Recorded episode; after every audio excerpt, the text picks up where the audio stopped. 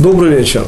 Тема нашей сегодняшней беседы – две главы, как это всегда бывает, вне беременный год, Тазрия Мецурам. И первая часть нашей беседы будет посвящена не очень обычному комментарию Раши, который выведет нас на Мидраш мудрецов. И так или иначе, первая часть нашей беседы будет посвящена Камару. Раши – в самом начале недельной главы Тазрия объясняет, почему, собственно, предыдущая недельная глава Шмини, которая завершалась понятиями чистоты и нечистоты животных, предшествует понятие чистоты и нечистоты животных понятию чистоты и нечистоты у человека. И объясняя это, ссылается на Мидраш – приводя его начало, что человек был создан в конце творения, ибо был он именно венцом творения, то есть тем, ради чего было создано все остальное. Так вот, есть мидраж, продолжающий тот, который привел Раши, и, соответственно, понятно ответ Раши, так же, как человек появляется в сотворении после животных, то и здесь Тора, говоря о нечистоте, говорит сначала о животных, а лишь затем о человеке. Так вот, Мидраж в кавычках продолжение говорит следующее. Все это только в том случае, если человек соответствует замыслу, то есть исполняет волю Всевышнего, преследует ту цель, которую задал Всевышний в творении. Но если, не дай Бог, человек не слушается – то что ему говорят? Етуш ко дамха. Даже комар был перед тобой. Значит, перед тобой. Был создан до тебя. И вот это тот самый мидраж, который позволит нам понять глубину всего того, что сказал Раши. И, естественно, главным героем, как уже было объявлено, будет комар. Поскольку очевидным образом мудрецы на что-то намекают. Ведь очевидно, что не только комар, но и муха, но и слон, но и тигр, и вообще весь животный, а тем более растительный мир предшествует человеку. И, простите, в чем тогда вот это обидное и даже комар предшествовал тебе. Все предшествовали тебе. В этом суть. Именно потому человек и создан последним, поскольку все создано для него. Ответ на вопрос, при чем здесь комар, и что хочет, собственно, сказать Раши, и почему нечистота человека появляется лишь вслед за нечистотой животных. На все эти вопросы мы начинаем ответ с того, что сказал мой учитель, Рав Мойши Франк, что всегда в живот, в живом мире, в животном мире, в человеческом мире, мы всегда можем обозначить то, что ниже – любой организм, человеческий или животный, в этом смысле мы устроены одинаково, вводит пищу и выводит отходы. Так вот, то, что не выводится, становится частью человека или животного, то есть приобщается к организму, отходы же очевиднейшим образом выбрасываются организмом в силу своей непотребности, то есть очевидно, что отходы всегда ниже человека – и мудрецы, продолжает дальше мой учитель, не просто так говорят о том, что комар предшествовал тебе, а ссылаются на вердикт Брия Калаги, то есть легкое творение комар. Почему легкое? Потому что, как известно, все творения, как берут так и выводят, как вводят, так и выводят из организма. Комар, заключают мудрецы, только вводит и ничего не выводит, а следовательно, хотя логика пока не очевидна, является легчайшим творением. Легчайшим в каком смысле? И для того, чтобы понять символику, мы, прежде чем углубиться, дадим первый, самый несложный ответ. Коль скоро действительно комар не выводит, и я специально консультировался у специалистов, действительно есть сорт комаров, где самец живущий на земле ровно пять суток, все эти пять суток усердно пьет нашу кровь. Ну, понятно, не только нашу, но и кровь животных. И вся эта кровь им не используется для питания организма, а следовательно, у него вообще не предусмотрены и действительно нет отходов. Эта кровь, как мне объяснили, идет на питание личинки, целая-целая-целая история, нам она не важна. Но что интересно, что действительно комар, по крайней мере один из сортов комара, действительно ничего не выводит, хотя и вводит. Дальше. Дальше, следовательно, на основании комментария моего учителя, что мы имеем? Мы имеем последнего в очереди. То есть, ниже любого животного мы всегда можем указать на отходы – это животное, комар, отходов не имеет, и потому замыкает очередь существ живых. И визуализация этой картинки. Представьте себе длиннющая очередь. Всякий подходящий к ней и становящийся становится, естественно, в конце очереди. Чем позже, тем дальше от вожделенной цели. Но давайте на одну секунду, предлагает мой учитель, представим себе, что очередь стоит к закрытой двери, и пришел человек с ключом, который эту дверь отпирает. Вопреки всему, что мы сказали, он, конечно же, окажется не просто во главе, он окажется главным и первым в очереди, ибо именно ему предстоит открыть дверь. И вот эта визуализация позволяет понять, от чего человек был создан последним – он главенствующее лицо в творении, у него в руках ключ от достижения цели творения, но если не дай Бог, он не соответствует своей предназначенной ему Всевышним функции, не отвечает высокому званию, то что оказывается? Что он менее функционален, чем любое животное, ибо животное, недоделенное свободой выбора, естественно, функционально, он не может быть вне своей функции, никакими ухищрениями не удастся вырастить из кошечки тигра или из тигренка кошку. Животное жестко запрограммировано и, следовательно, жестко функционально. Человек же единственное и потому высшее на Земле существо, обладающее правом выбора, или точнее правом самоопределения. Человек способен на уникальное, он способен утверждать, что Бога нет – следовательно, превращая самого себя в некую альтернативу божественному. Таким образом, всякий человек обладает выбором соответствовать или не соответствовать функции, и таким образом, если человек не соответствует функции, то он ниже любого животного, даже самого низкого из них, в кавычках низкого, комара, который, как мы уже сказали, является символом последнего в очереди из животного ряда, ибо не имеет отходов жизнедеятельности. До сих простой комментарий. А теперь попробуем увидеть, как всегда, чуть больше.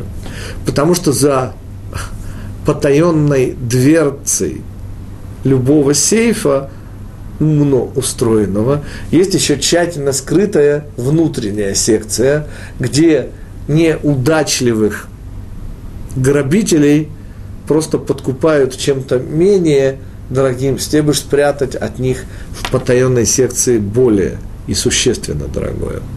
Таким образом мы двигаемся чуть глубже и дальше и вспоминаем о совершенно необычном кусочке гморы, который утверждает следующее.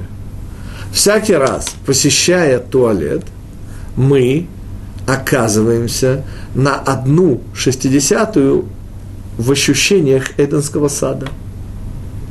И простите, пожалуйста, какое отношение имеет туалет и отходы человеческой жизнедеятельности, и простите уровень Эденского сада, райский сад, райские кущи и все, что у нас с этим ассоциируется. Ответ э, достаточно важен – господа. Дело в том, что уровень Эденского сада – это духовный уровень, где работа этого мира уже успешно выполнена. И потому спуск из Эденского сада был именно в этот мир. И назначение этого мира дать нам подняться на уровень Эденского сада и даже еще выше. Выше это значит без возможности упасть с этого уровня. Если мы вспомним, что задача человека в этом мире принципиально отличать плохое от хорошего, разделять добро и зло, то следующее будет уже легче. Понятно, что уровень Эдемского сада – это уровень полной отделенности добра от зла. Это действительно выполненность жизненной функции человека здесь на земле. И потому мы и говорим, что праведники находятся после смерти в Эденском саду. Понятно, речь не идет о саде, а лишь о саде души, и речь идет о том духовном уровне, который благодаря жизни в этом мире приобрела вот эта уникальная личность. Вот именно эта личность и находится на уровне Эденского сада. Но коль скоро мы говорим о разделении добра и зла, то теперь уже уместно вспомнить туалет, где на уровне органики происходит как раз вот это удивительное отделение и разделение. Все хорошее приобретается организмом, все плохое уходит в отходы. Теперь, если мы добавим ко всему, что одна шестидесятая – это минимальная часть, помните, что менее одной шестидесятой не считается, например, знаменитейшее правило Батель Башишим, когда мы капаем в мясное варево каплю молока, случайно, не дай бог, и заведомо эта капля молока в 60 и более раз меньше по объему, чем варево, то ничего страшного не произошло. Срабатывает закон, все, что меньше 1,60, не считается. Понятно, что из этого общего закона сразу предупреждаю, есть э, исключение. Классическое повседневное исключение – это кровь в яйце. Если вы даже делаете яичницу из миллиона яиц, и лишь в одном яйце обнаружена кровь, то нам придется выливать все вот эти миллион яиц, поскольку действительно принцип менее одной шестидесятой здесь не работает из-за существеннейшей вещи. Яйца покупаются на счет. Тем самым каждое яйцо приобретает самоценность, а все, что приобрело самоценность, на него не распространяется закон о менее одной шестидесятой. Но если мы сейчас вернемся к уровню Мидраша и забудем об Аллахе, то у нас получится красивейшее углубление и, наконец, понимание Раши. И понимание того, почему все-таки нечистота человека идет вслед за нечистотой. И почему человеку напоминает именно о комаре, что он предшествовал ему – функция, как мы сказали, человека, и в этом смысл одной шестидесятой уровня Эденского сада, разделение добра и зла. Понятно, что в туалете это разделение происходит неосознанно. Это функция, вложенная в человека, равно как и в животных. А следовательно, мы говорим о функции, но на уровне человека, сведенной к минимуму. Потому как животное инстинктивное, оно не считается – в каком смысле? И это тоже вещь достаточно огорчительная для всех, для нас. Мы привыкли с вами полагать, и в общем правильно, что поскольку мы не праведники, то никакой педантичности в отношении к нам Всевышний не проявляет. Напоминаю знаменитейшее утверждение мудрецов его озвучивает в частности Виленский Гаон, что пятно на костюме у ученика мудрости, это означает, что он достоин смертной казни. То есть малейшая провинность в делах праведника, господа, это уже повод для смертного приговора. У нас же с вами, людей, к сожалению, не самых праведных на земле, что? Рабочий комбинезон. Пятном больше, пятном меньше, господа. Кто нам считает? И это правда за одним единственным исключением, господа. Каждому человеку на земле дано что-то удивительное, божественное, уникальное, Божий дар, талант. И во всем, что касается этого таланта, спрос с каждого человека, как праведника. И я сразу поясняю.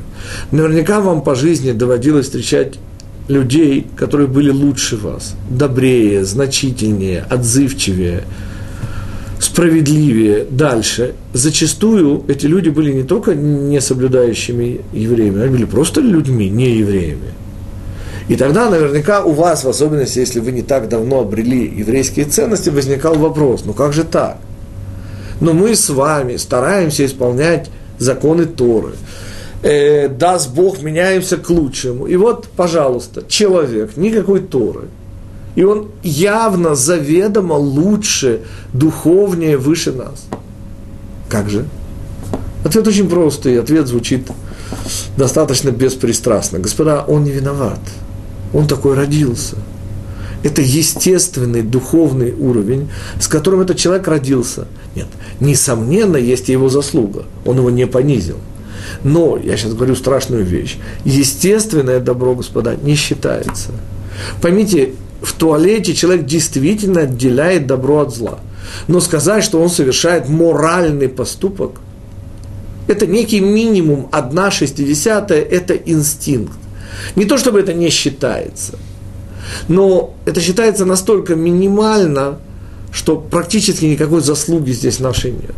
Еще раз, естественный выбор добра, естественный уровень, которым мы снабжены изначально, он не считается нашей заслугой.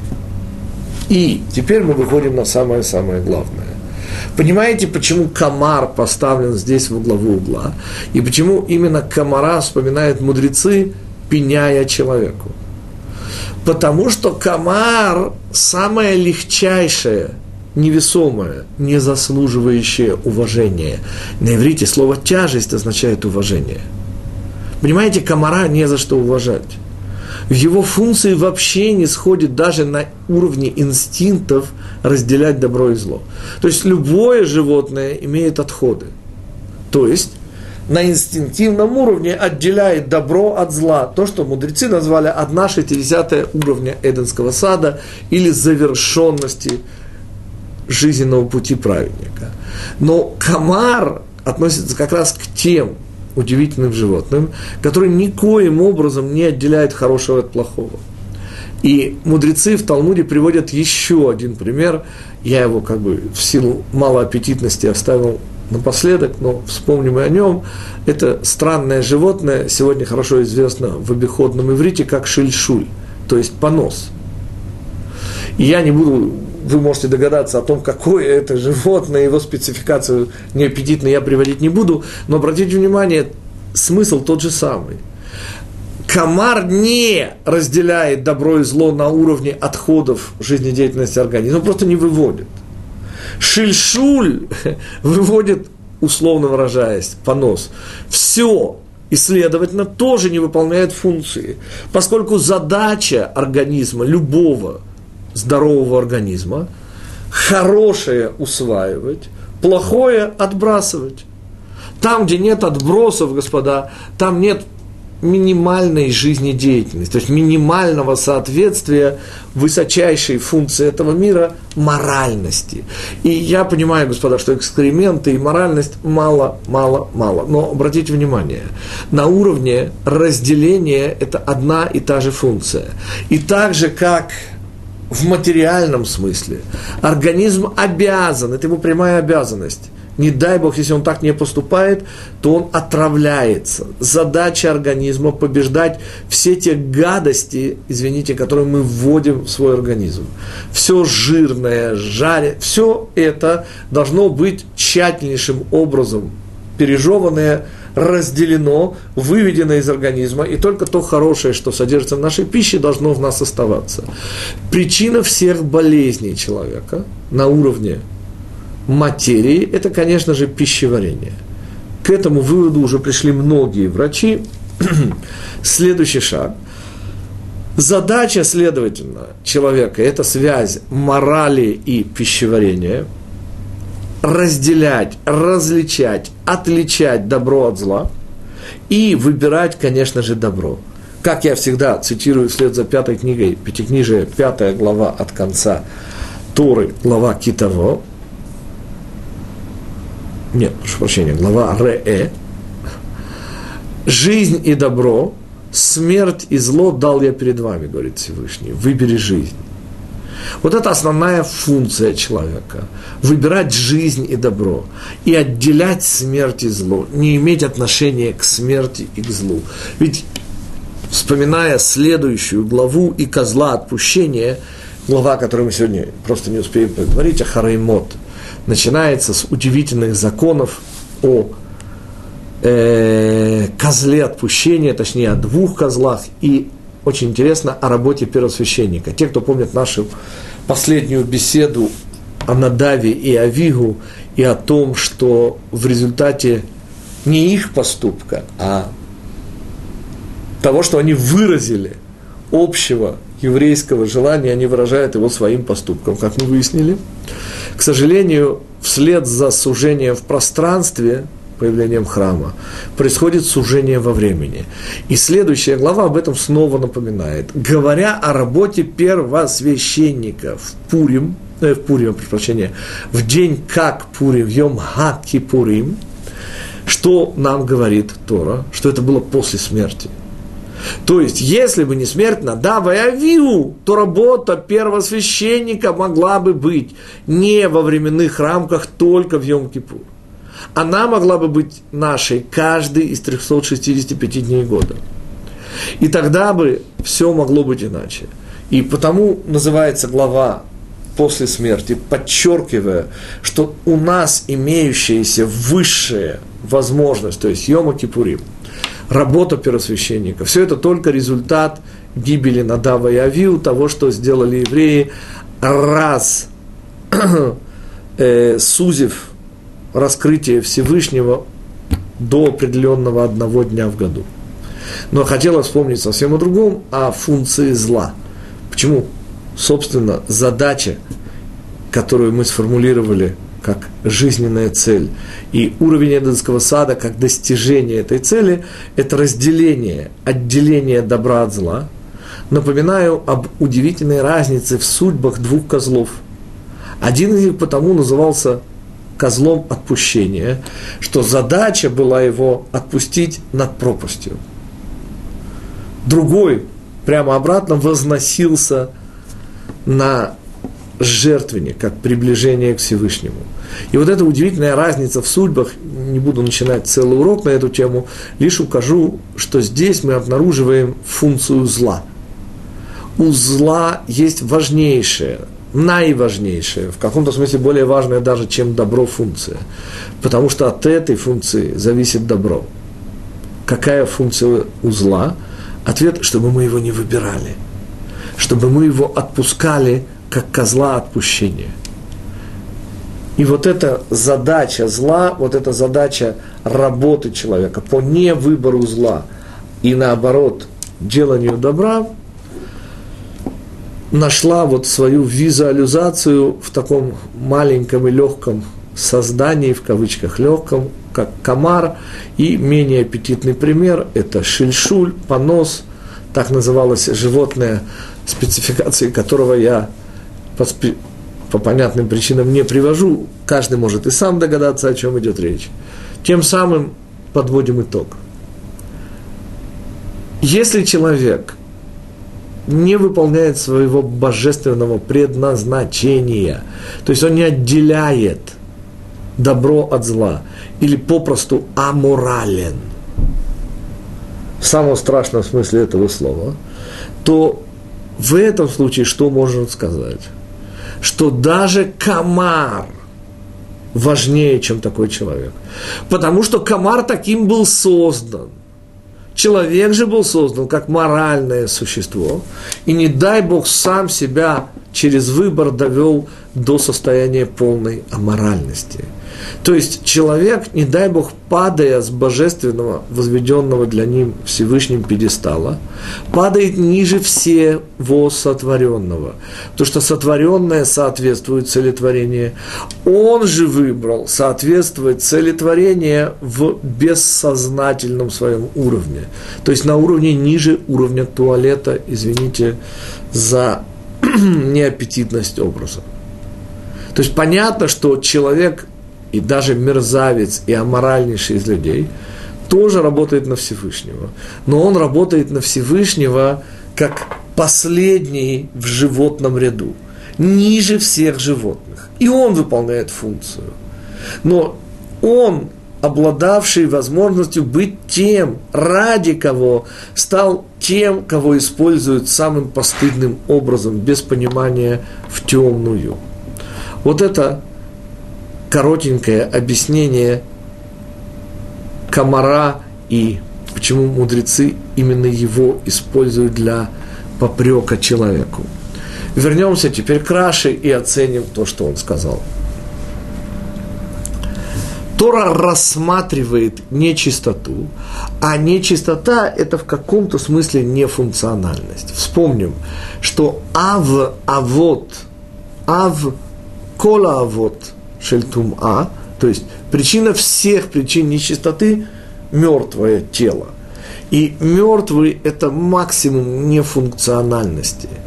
По сути, и я предлагаю здесь тоже визуализацию – Вспомнив четыре ступеньки, неживая природа, растение, животное и человек, что мы можем сказать? Что еще никто не видел камень мертвым. Камень не может умереть. Он каменный. И благо сегодня часть, или не благо, часть из вас так или иначе слышат о дне памяти солдат павших, э, защищая нас с вами – ничуть не дай Бог, а лишь уважая эту память, напоминаю, господа, что евреи не несут цветы на кладбище. Цветы дарят невестам, женам на шаббат. На кладбище евреи всегда приносят камень. Не дай Бог, ни в каком плохом, а лишь в самом лучшем смысле этого слова. Камень – это символ вечности, это символ бессмертия. Камни не умирают. Уже следующий уровень растения, как известно, умирают. И тут очень интересная аналогия. Понятно, что животное выше растения. Но мертвое животное, господа, это намного хуже, чем мертвое растение. Мертвое растение, господа, оно удобряет почву. Мертвое животное – это падаль, оно отвратительно еще и пахнет. Кроме разложения, оно еще дает отвратительный трупный запах чего обычно у растений не наблюдается. Теперь вы оцените, почему у нас в Иерусалиме умершего человека стараются похоронить даже за два часа до шаббата.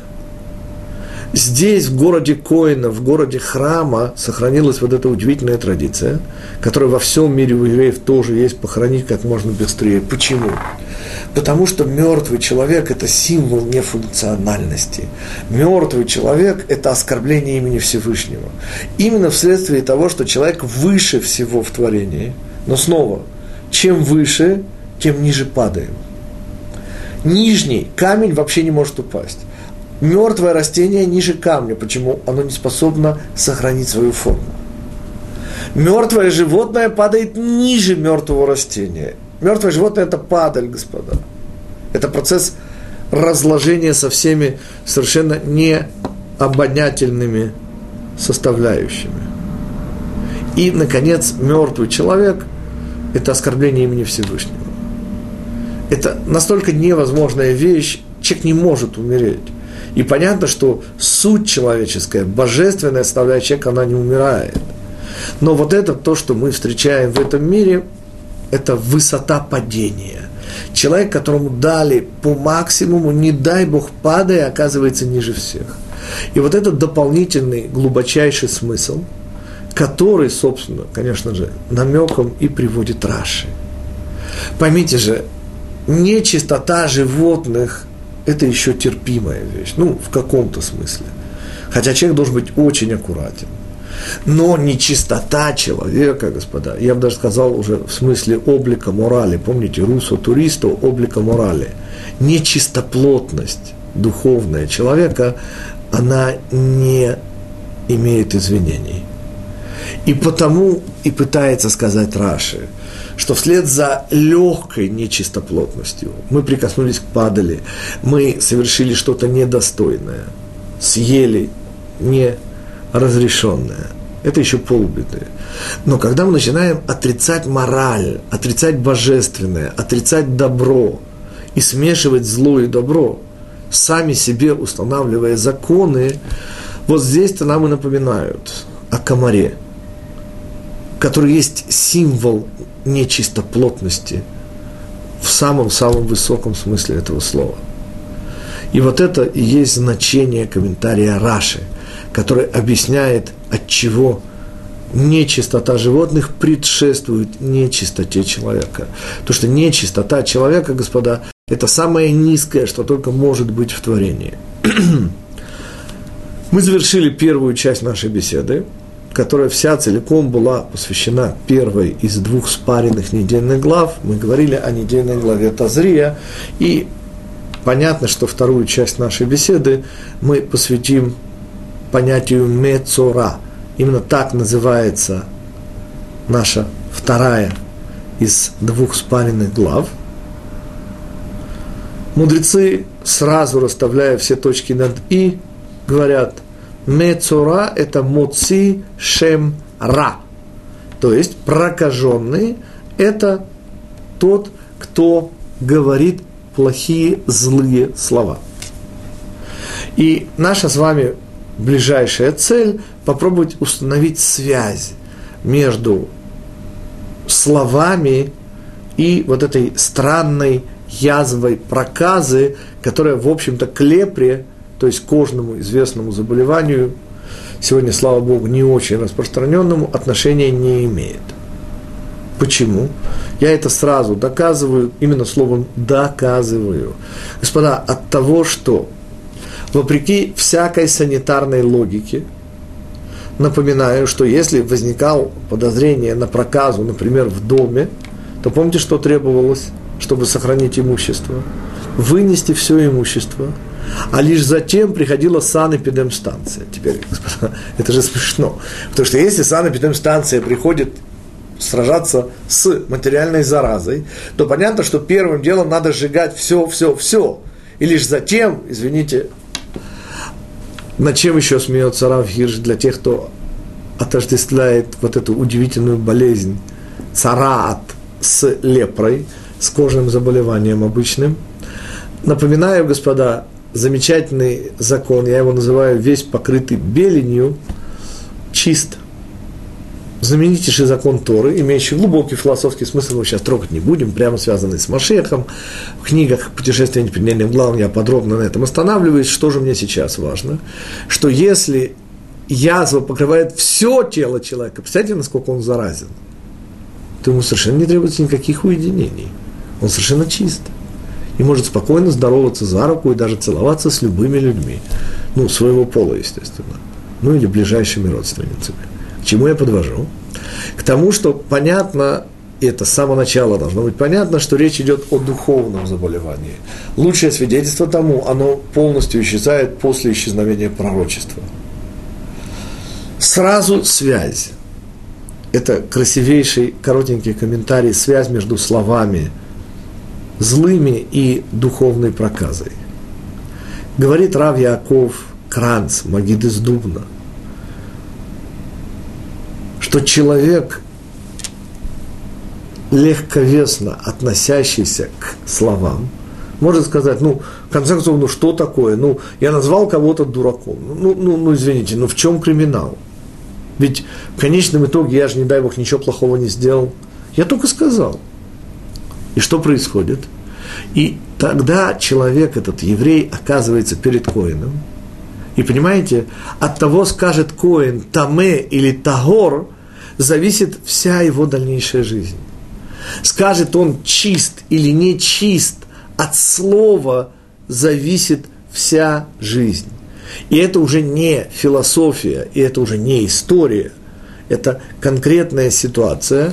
И вот это по мнению раби Якова Кранца, Магида из Дубна, жил в 18 столетии, и есть конечно же, прямая очевидная связь между плохими словами и ответственностью за них, то есть вот этой, как я называю, духовной проказой. Но мы, естественно, пойдем чуть глубже, и вслед за моим учителем Рамой Франком постараемся увидеть сначала через иврит, а потом на более высоком уже абстрактном уровне связь между плохими словами и язвой духовного происхождения. Цараат. Объясняет Рав Шимшон Рафаэль Хирш. Всякий раз, когда Тора говорит о коже, она не говорит в Торе о коже. Она говорит «Вие бе ор бесаро нега цараат» и будет на коже мясо его, то есть человека. Что значит кожа мяса? И это постоянная идет идиома. Кожа мяса, кожа мяса. Господа, кожа – это кожа, а мясо – это то, что находится под кожей. Ну, на уровне Аллахи мудрецы тут же понимают, что речь идет лишь о тех язвах, которые будут превращать человека в нечистого – которые имеют выемку, углубление, и которые, естественно, опускаются в мясо ниже кожи. На это намекает Тора, но это, конечно же, уровень Аллахи, это уровень Пшата. А на чуть более высоком уровне, на уровне Ремеза, прежде чем поднимемся на уровень Драж, что на уровне Ремеза? Объясняет Рав Шимшон Рафаэль Хирш. Слово «басар» на иврите имеет удивительное дополнительное значение.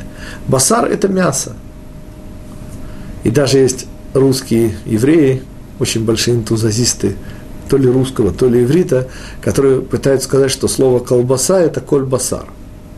Ну, господа, это на совести этих евреев, а ежели без анекдотов, то слово мясо на иврите имеет совершенно невероятное значение. Сообщение. На иврите левасер – сообщать. Теперь, простите, какая связь между мясом и сообщением – Объясняет Рав Шевшон Рафаэль Гирш, конфигурация нашего тела в этом мире. И те, кто хотят проверить Рава Гирша, просто закройте глаза и обратите внимание, что вы не потеряли ощущение пространства вокруг вас. То есть ваша кожа, ваше мясо, исправные датчики, и они сообщают вам о конфигурации вашего тела. То есть нам совершенно не нужны глаза, чтобы чувствовать себя в пространстве. Для этого и служат удивительнейшие по своей чувствительности датчики. И даже легкий ветерок, и, и даже повышение температуры мгновенно ощущается. Иначе, как бы мы одергивали руку, дотронувшись до чего-то очень горячего. Слава Богу. Следующий шаг – Понимаете, говорит Равгирш, задача мяса, и потому и появляется это дополнительное значение, сообщать мозгу о конфигурации в пространстве нашего тела. Если хотите, выражаясь математически, о топологии нашего тела. Следующий шаг. И вот здесь начинаются уже вещи более глубокие. Итак, человек, говорящий плохие слова, что, собственно, происходит с ним, поступает некий сигнал на мясо, сообщение о неправильности. Почему? я сейчас снова с признательностью моему учителю, он единственный мне известный в нашем поколении еврей, если не считать отчасти, только отчасти его учитель Рав Мойши Шапира. И вот Рав Мойши Франк единственный известный мне в этом поколении еврей, который объясняет и уровень Мидраша, а не только Ремеза. И мы сейчас с вами поднимаемся с уровня ремеза, то есть намека. Чис, э, слово мясо намекало на сообщение. А сейчас мы с вами поднимемся на удивительный уровень и снова поразимся красоте мидрашей наших мудрецов. Сказано о разведчиках, которые, как известно, были виновны в нарушении закона о чистоте нашей речи. Они говорили злые, нехорошие слова, ослабляя евреев о стране Израиля. Дебру лашон ара одот эрец Израиль. Дальше. Говорит Мидраш, каким было их наказание. Ответ очень интересный. Их языки вывалились, зачервивив. Ну, червивость языков более-менее понятна здесь. Да? То есть нефункциональность. Это как трупность этих языков – то есть языки, которые говорят плохие слова, они как бы превращаются в трупы людей. И превращают людей в трупы. Но это как бы понятный образ. И вывалились до, и вы наверняка думаете, до земли. Ну, в смысле, что у них были очень длинные языки. Ответ – до пупа. Причем здесь пупок? Задает вопрос мой учитель. Ну, почему до пупка? Что, собственно, хотят сказать наши мудрецы? И те, кто учат Кабалу, ну, это четвертый уровень, на котором мы лезть сейчас не будем, конечно должны вспомнить, что рот головы, а рот тела – это пупок. Именно поэтому младенец в материнском чреве ест через пупок. Но нам сейчас нужен именно третий, а не четвертый уровень Торы. И потому мы сейчас ограничимся чем? Пониманием этого красивейшего мидраша. Говорит мой учитель. Наряду с материальным телом, с которым мы все знакомы, у каждого человека, и любая в этом смысле эзотерика подтверждает, есть еще и духовное тело. Назовите это душа, но имеется в виду не просто душа, а вот та самая, которая связана с нами, с нашей личностью. И она тоже имеет и потому она, прообраз, по которому начерчено наше тело, она имеет как бы форму нашего тела. Хотя речь не идет о форме, а нечто о чем-то совсем другом, потому что мы говорим сейчас все-таки о душе, о субъекте мира духовного. Дальше. Так вот, этот субъект, как мы его воспринимаем, это астральное или духовное тело. И вот здесь самое интересное начинается, господа. Если мы признаем наличие над нами еще вот этого удивительного духовного, духовной составляющей нашей личности, то тогда окажется, что не случайно Армагеддон, как говорят христиане, Гармегидо, то есть место постоянных битв находится именно здесь в голове. То есть именно за власть над головой сражаются нижняя инстанция, то есть сигналы, поступающие от тела, желания, инстинкты, и мораль, которую поставляет нам душа сверху, и вот она это мораль и борется с желаниями. Например, желание есть свинину натыкается на систему ценностей духовную, то есть систему ценностей души, которая сопротивляется желанию есть запретное. Следующий шаг. Итак, если середина, то это мозг. Именно мозг является серединой между духовным телом и материальным телом. И именно здесь, на границе, посреди поля сражения, и происходят все наши в результате победы и, не дай бог, поражения. Но, и вот здесь уже мидраж мудрецов, что хотели сказать наши мудрецы, сказав, что язык вывалился до пупка. Они хотели сказать страшную вещь, снова на уровне кабалы, на четвертом уровне. Они хотели сказать на то, что они утратили голову, и рот головы оказался ртом тела. На уровне же третьем мы что говорим? Что рот вывалился до середины. То есть вместо того, чтобы середина была у них в голове, у них середина оказалась в пупке, а это означает, что они изменили своей духовной составляющей, они изменили своей душе. Из лучших побуждений, конечно же, как мы будем учить в свое время. Потому что промах разведчиков – это был ненужный подвиг разведчиков. Но, тем не менее, красота этого мидраша поражает. Понимаете, серединой их личности стал пупок. То есть они предали свою духовную составляющую. И вместо головы заработал, к сожалению, рот тела – Понимаете, язык стал вещателем нижнего, хотя задача его быть вещателем верхнего. Задача языка сеять разумное, доброе, вечное. Не дай Бог произнесение плохих слов ударяет по духовной конфигурации. И когда у евреев времена первого храма, времена пророчества был высочайший духовный уровень, то вот это неправильность в духовном, вот это удар, или, если хотите, прикосновение к нечистому в духовном смысле этого слова, портило духовную конфигурацию, и это немедленно переходило как сообщение в конфигурацию материальную.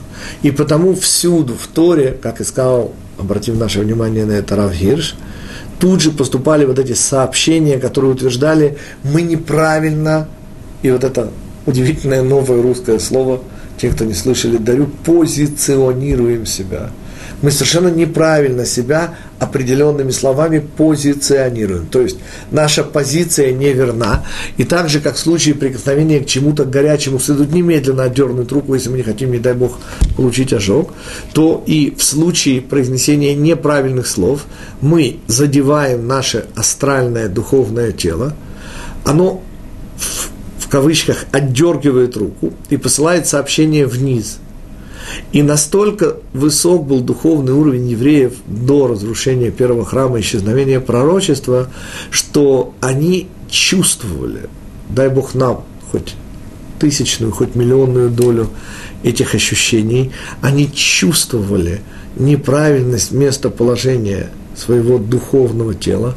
Это проявлялось у них на материальном уровне, и я хочу подчеркнуть эту немыслимую для нас высоту с помощью маленького закона – Обычно, говорят мудрецы, эти духовные проказы появлялись в укромных местах. Вот представьте себе внутреннюю сторону предплечья. Господа, кто из вас видел внутреннюю сторону предплечья другого человека? Да даже у себя. И вот представьте себе, что по ощущениям у вас появляется крохотное, крохотное пятнышко. Вы понимаете, этого никто не знает – этого никто не может узнать. Это находится в укромном, очевидно скрытом от всех месте. А дальше, господа, у вас возникает дилемма морального характера. По закону Торы, появление во времена первого храма вот такого пятнышка должно было к чему привести? К тому, что вы, не дай Бог, обладатели этого пятнышка и подозрения, должны пойти к Коину. А уж Коин, посмотрев, должен решить и сказать, теперь, господа, вы только на одну секундочку представьте себе ситуацию. Вы, уважаемый еврей, я не побоюсь этого слова, может быть, даже раввин, так, чтобы было интереснее. Так? И вас очень уважают и ценят. Не только в семье, но даже на улице, а может быть даже в городе. И вот у вас появляется это пятнышко, господа. Вы можете не пойти, можете, и никто никогда не узнает. Мало того, говорят мудрецы, если вы соскоблите, то вы станете ритуально чистым, потому что, например, можно сказать как, что люди тогда понимали, насколько это опасно играть со Всевышним в эти игры. Помните, что сказано в Торе? Что если ритуально нечистый заходил на территорию храма, то он получал, извините, смерть с неба. Пожалуйста, господа, и для тех, кто так рассуждает, есть выход. Понимаете, можно было взять лезвие и соскоблить даже не задавая вопросов, соскоблить, после чего, даже если это было ритуально нечисто, то соскоблив его, вы снова превращались в ритуально чистого человека. То есть вы вообще ничем не рисковали. Во-первых, никто ничего не знает, но Всевышний знает. Но и с точки зрения закона Всевышнего вы тоже чисты, ритуально чисты. Это не значит, что такое действие разрешается. Чему я подвожу? к тому, что человек отправлялся к Коину, представляете, что это значит для него. И иногда слушал страшный вердикт. Причем не обязательно Таме. Понимаете, Коин просто отправлял его в изоляцию. А я напоминаю, это не в изолятор. Ну, господа, для нас с вами, я извиняюсь за неаппетитность образа. Представьте себе кожно-венерический диспансер, не про нас будет сказано. И те неприятные, смешные болезни, которые всякие посещающие его признаются перед обществом. Это ноль, господа, по сравнению с тем, о чем я сейчас говорю. Известный, уважаемый, взрослый человек отправлялся на семидневное уединение на глазах у всего города – все эти семь дней знали его близкие, знакомые, знакомые знакомых, что он оказался настолько не безответственным и легкомысленным, что, скорее всего, позволил себе неосторожные слова и кого-то задел. А понятно, что задевая кого-то, мы, во-первых, задеваем себя. И в результате он оказался на семь дней в изоляции – Объясним заодно, почему это мера за меру. Почему говоривший плохие слова, объясняет Рав Шимшон Рафаэль Хирш, наказывался изоляцией, тихо сам собою, как шутили в советское время. Потому что плохими словами, господа, мы влияем на ухудшение общественных связей. Поясняем. Пример тоже крайний, но и потому более всего поясняющий. Представьте себе, жена выходит замуж, в кавычках неудачно – Муж не просто, а сверх и супер эгоист. Так? Проходит, может быть, год, может быть, полтора после свадьбы, и слава Богу, ситуация немножко, но улучшается. Муж начинает чуть больше понимать обязанности свои как мужа, и жене уже стало чуть легче терпеть его эгоизм, и эгоизм действительно становится меньше. То есть налицо явное ухудш... э, улучшение ситуации, но тем не менее по-прежнему мы говорим о чем-то очень неприятном. И приезжает пресловутая теща, которая мгновенно оценив жизненный опыт ситуации, говорит, дочка, так как ты можешь, да ведь он же такой эгоист. Теперь, несомненно, что теща сказала не просто правду, а действительно настоящую правду. Но что здесь не учтено? Ведь есть тенденция, господа. Ведь любые плохие слова – это моментальная фотография. Но если бы мы посмотрели на фотографию предыдущую, где этот зять был еще большим эгоистом, если мы могли бы увидеть недалекое будущее, где зять, слава Богу, станет вполне терпимым эгоистом, да и жена оказалась способна нести на себе тяжесть этого эгоизма, то что мы видим? Мы видим тот самый брак, который в конечном итоге может привести к любви. Но приезд тещи и ее плохие слова, но он же такой эгоист, что делают? Делают ношу, которая уже стала даже немножко легче, чем была для жены, непосильной. И это может вообще закончиться разводом. Точно так же произносимые нами плохие слова, не дай Бог о других людях, что делают? Понимаете, как говорит известный анекдот – ложка нашлась, но осадок остался. И вот эти слова, про которые мы заранее знаем, что это не так, но, понимаете, если о белом говорит черное, то вы понимаете, каким оно станет наше восприятие? Серым. Нет, черным оно не станет. Мы люди умные, пытающиеся сохранить объективность, но оно станет серым. Или, по крайней мере, белым в черных пятнышках. И вот этого допускать нельзя – и потому мера за меру. Тот, кто говорит плохие слова, ухудшает внутривидовые связи. И его отрезают меру за меру от общества. Его изолируют вообще от всех связей. Помните аналогия, господа? Это непредумышленный убийца, то есть нечаянный убийца, который совершенно ничего плохого не имел в виду. Но именно его зачисляет Тора в самый низ еврейского тела Израиля. Почему? Потому что он, нечаянный, в отличие от того, кто предумышлял, был использован Всевышним в темную. Он вообще не хотел. Он вообще не подразумевал убийство.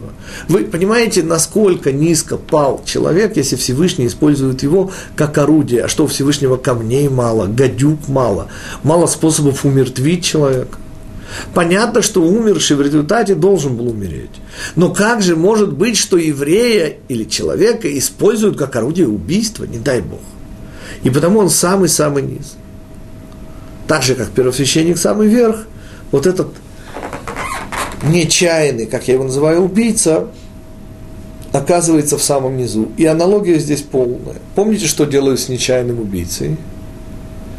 В отличие от предумышленного, где есть конкретная причина, где можно что-то сделать, например, вынести ему смертный приговор этому убийце. С нечаянным убийцей, что с ним делают? Его отрезают от всего и от всех связей, его целиком вырывают из того чем он жил, и той среды, в которой он обитал, и поселяет совершенно особенный, возвышенный, надземной город-убежище, который, как известно, был вообще не на земле кого-нибудь из ветвей Израиля, а был городом для левитов, то есть для учителей Торы, которые тем и промышляли, что преподавали Тору.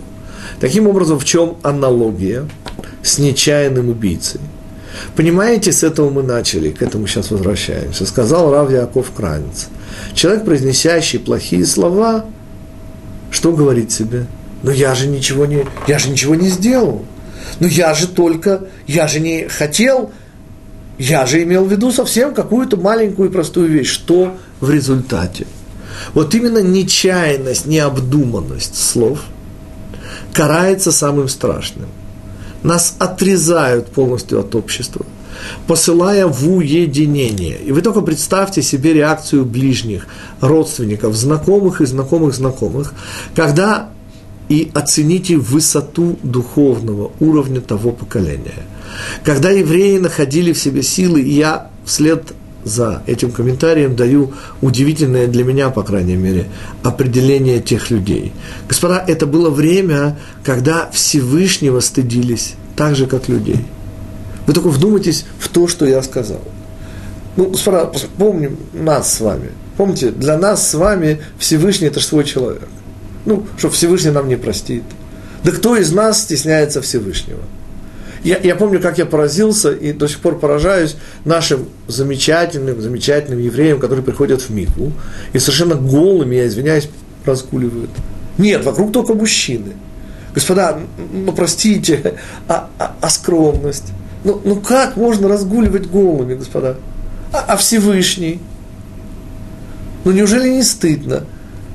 Ответ, а почему должно быть стыдно? Всевышний – Понимаете, господа, вы на одну секундочку представьте себе, что вы на центральной площади, не дай Бог, голый. Не дай Бог. Вы помните, от стыда хочется провалиться сквозь землю. Так вот, поймите, господа, никто вот эту вот потаенном месте появившуюся язвочку не снимал ножом.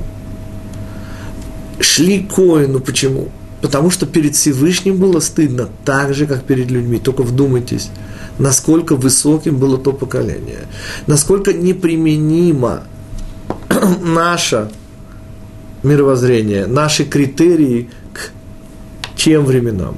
И снова оцените, если мы так говорим о периоде первого храма, то, извините, поколение Моше, а поколение Иошуа тем более. И это и есть объяснение того, что в Торе сплошь и рядом мы натыкаемся и наступаем на одни и те же грабли. Мы примеряем свой вот этот латанный, перелатанный Тришкин кафтан и пытаемся одеть их на тех, о ком говорит Пятикнижие. А это совершенно уровень для нас немыслимый.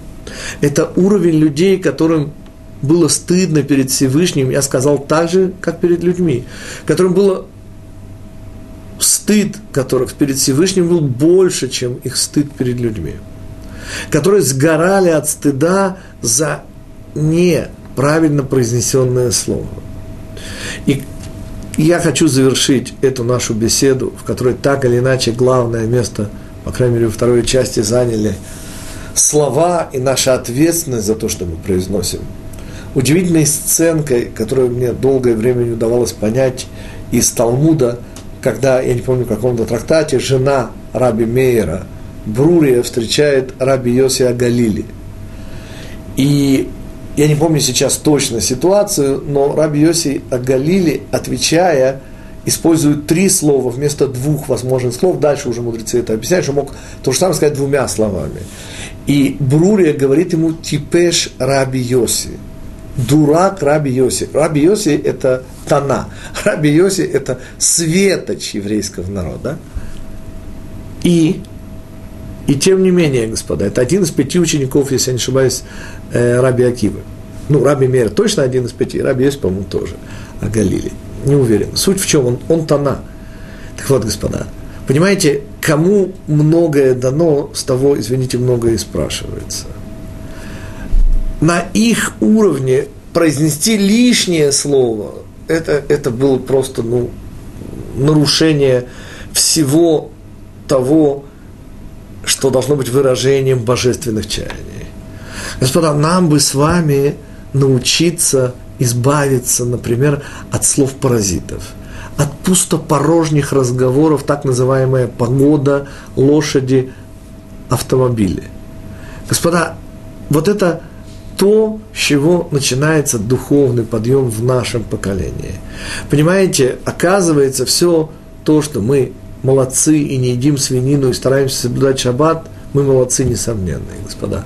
Но духовный подъем начинается совершенно дальше. С того, что мы начинаем следить за своей речью и начинаемся понемножку быть ответственными за то, что мы произносим.